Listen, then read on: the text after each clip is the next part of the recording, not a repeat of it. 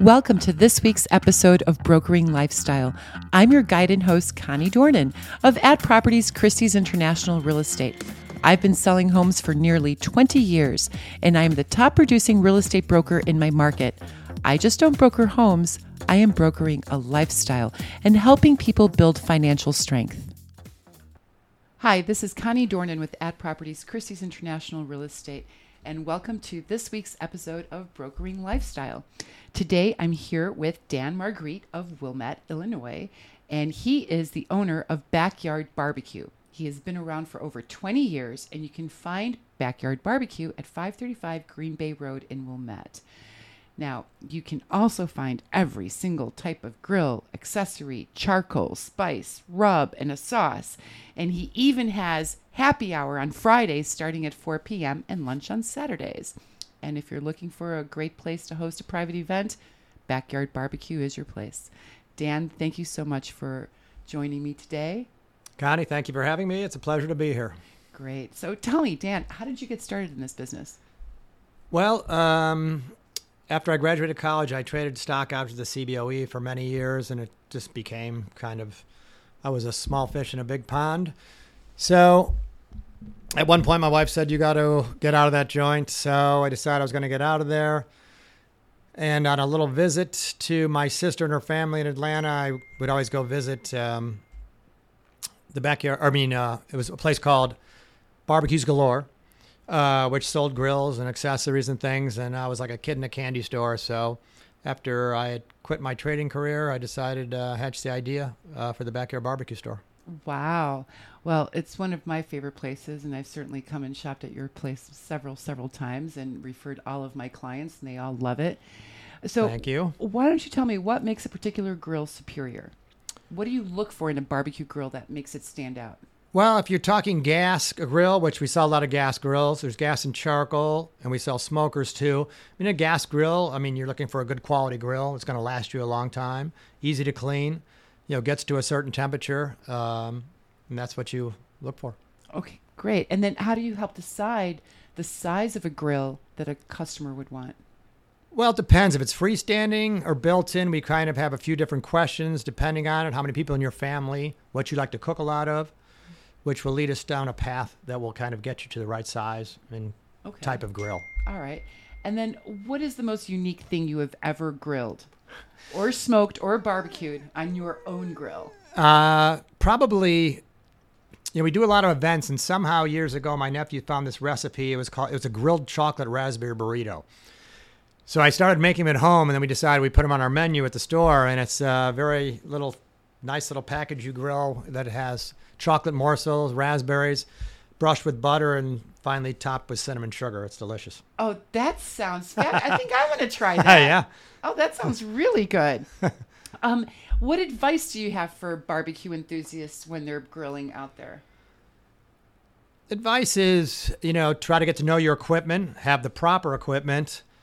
Always have a game plan, you know, that day. If you decide you're going to cook a steak, if you're going to cook it at a very high temperature, if it's thick, you want to start it out slow, reverse sear. So I always like to tell people have a game plan. You know, don't get discouraged. Some things are a lot harder to cook than others on the grill, so you really have to try to think things through before you even walk out there. Okay. Uh, what do you think is like the easiest meat to grill on a barbecue?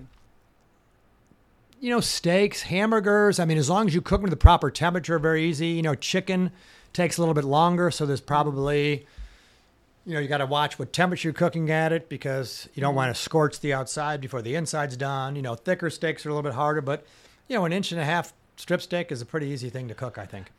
Do you recommend like doing um, uh, indirect grilling? So first of all, uh, first you're going to sear it and then maybe slide it over. Yeah, yeah it depends. Um, yes, I do like indirect grilling. You know, some things I'll cook direct, like fl- or like a skirt steak, mm-hmm. because I just want it hot and fast. Yeah. It's going to be about two minutes aside. Right. So again, it kind of goes into the game plan for the day. But uh, I do like to indirect cook a lot of things. Okay, and then what advice do you have for the average barbecue novice who just bought a house, came to your store, bought a wonderful Weber grill, and, and he's trying to improve his game on his barbecuing? What advice do you have to that? You know, you could buy a cookbook. Weber makes some great cookbooks, very step by step. you know, try something simple at first. Like when someone buys a big green egg, we sell a lot of big green eggs with a charcoal grill or smoker. And I always say, don't start with a brisket. It's the hardest thing to cook or to smoke, I should say. Okay. So I'll say, start out with a pork tenderloin. You know, it's kind of something you can kind of mess around with the temperature, right. how you cook it. It's not going to take that long to cook. Okay. So it's something easy to start with. You know, start out, try a few things. Right. Never try something new when you're having people over yeah, because it could be a disaster. Yeah. Always, if you think you want, to try something pretty fancy or something, you know, up your game, always try it once before people come over. Got it. And then what's your favorite accessory to use?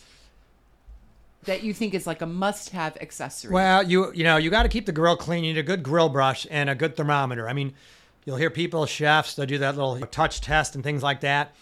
Meat is so expensive now. Uh, you know, touch test or no touch test, the best thing you buy is a good thermometer. The best one made is called a Thermapen. It's an instantaneous switchblade you open up. I take it with me everywhere I go because if I go somewhere, they're like, "Oh, you own the barbecue store? You're going to cook yeah. tonight." There's always wine involved, right? You know, whatever. yeah. Some very expensive steaks. I do not want to mess them up, so I literally right. will put it in my wife's purse if I know I'm going somewhere, and I'll be cooking that night. You are so prepared. So you've got your thermometer. I've got my measuring tape. There you go. Yeah. I have a camera going. Right. Yeah. we all have our little uh, accessories that yeah. we love. What? How would you define the difference between charcoal grilling and non-charcoal grilling? Well, simply, I would and, say and follow that up with what your personal favorite is. Well, I always some people I get that question a lot in the store. You know, I mean, I sell way more gas grills than I do charcoal grills. You can still buy a simple Weber kettle, you know, for about $159. And the man who invented that was a dear friend of my dad's. So mm. that's kind of what has led me down this path earlier on. I mean, I took a Smoky Joe to college with me. Wow. So what I tell plain and simple first, the difference is flavor. You will never get the flavor you get on charcoal on a gas grill. I also say you got to buy the proper charcoal because I'm a charcoal snob. You know, oh, I don't want to buy Kingsfords. Yes, there's lump charcoal, all natural charcoal. So, so which it, one is the better charcoal to go for? Well, anything all natural because they do make some all natural briquettes. But mm-hmm. even just, I like lump charcoal. It burns a little bit hotter, uh-huh. but it also burns much cleaner and has a great flavor just okay. on its own. Okay. Yeah. So then you also have like a, an assortment of different charcoals. Yeah, and... we sell probably five or six different brands of charcoal. Okay. So um, you're asking me what I prefer. I mean, I cook on charcoal 99% of the time. Got it. Yeah, and whether but, it's a big green egg or Weber kettle. But it, doesn't it take a longer amount of time to do the charcoal grilling versus the gas grilling? I would disagree with that. I mean, I start my Weber kettle with a with a chimney. Mm-hmm. You know what a chimney yeah, starter yeah, is? Yeah, yeah. yeah, yeah, yeah. So you, if you're going to light a gas grill that night, you're going to go out there, hit the ignition, light it. It's going to take you at least 10 minutes to preheat it. Maybe a touch longer if you want to sear first and right. do something like that. So I can have a chimney full of charcoal going in not more than 10, 10 minutes. Oh, wow. So yeah. it's the same amount of time. I think pretty close. If I'm going to smoke on my big green egg that night, I'll have that thing going in less than 10 minutes to the, you know, to a 225 to 250 temperature to smoke on. I got it. So, uh, my last question for you.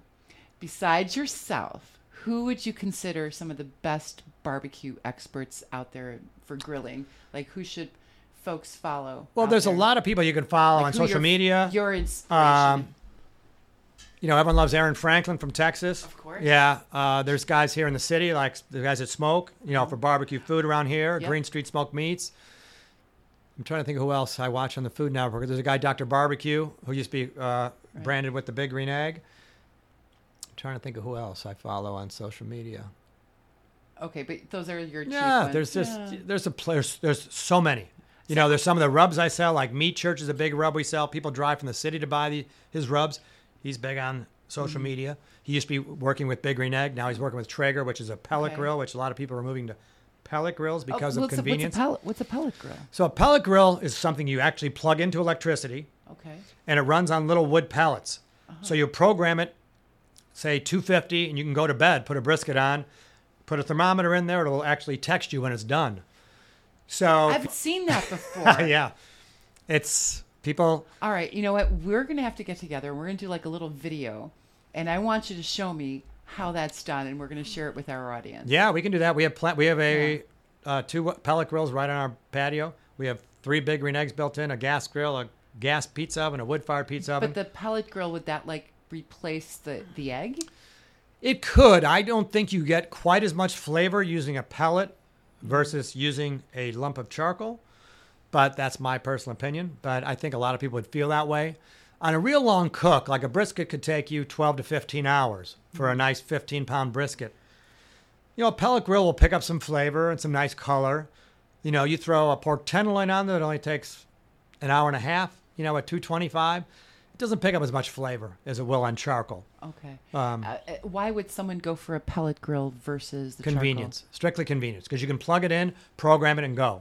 I see. And I could touch, if I had one running at the store right now, I could touch my phone right now, Uh-huh. hit on and say, oh, the meat's at 184, the grill's running at 227. You know, Right. it estimates I have about another hour left on the cook.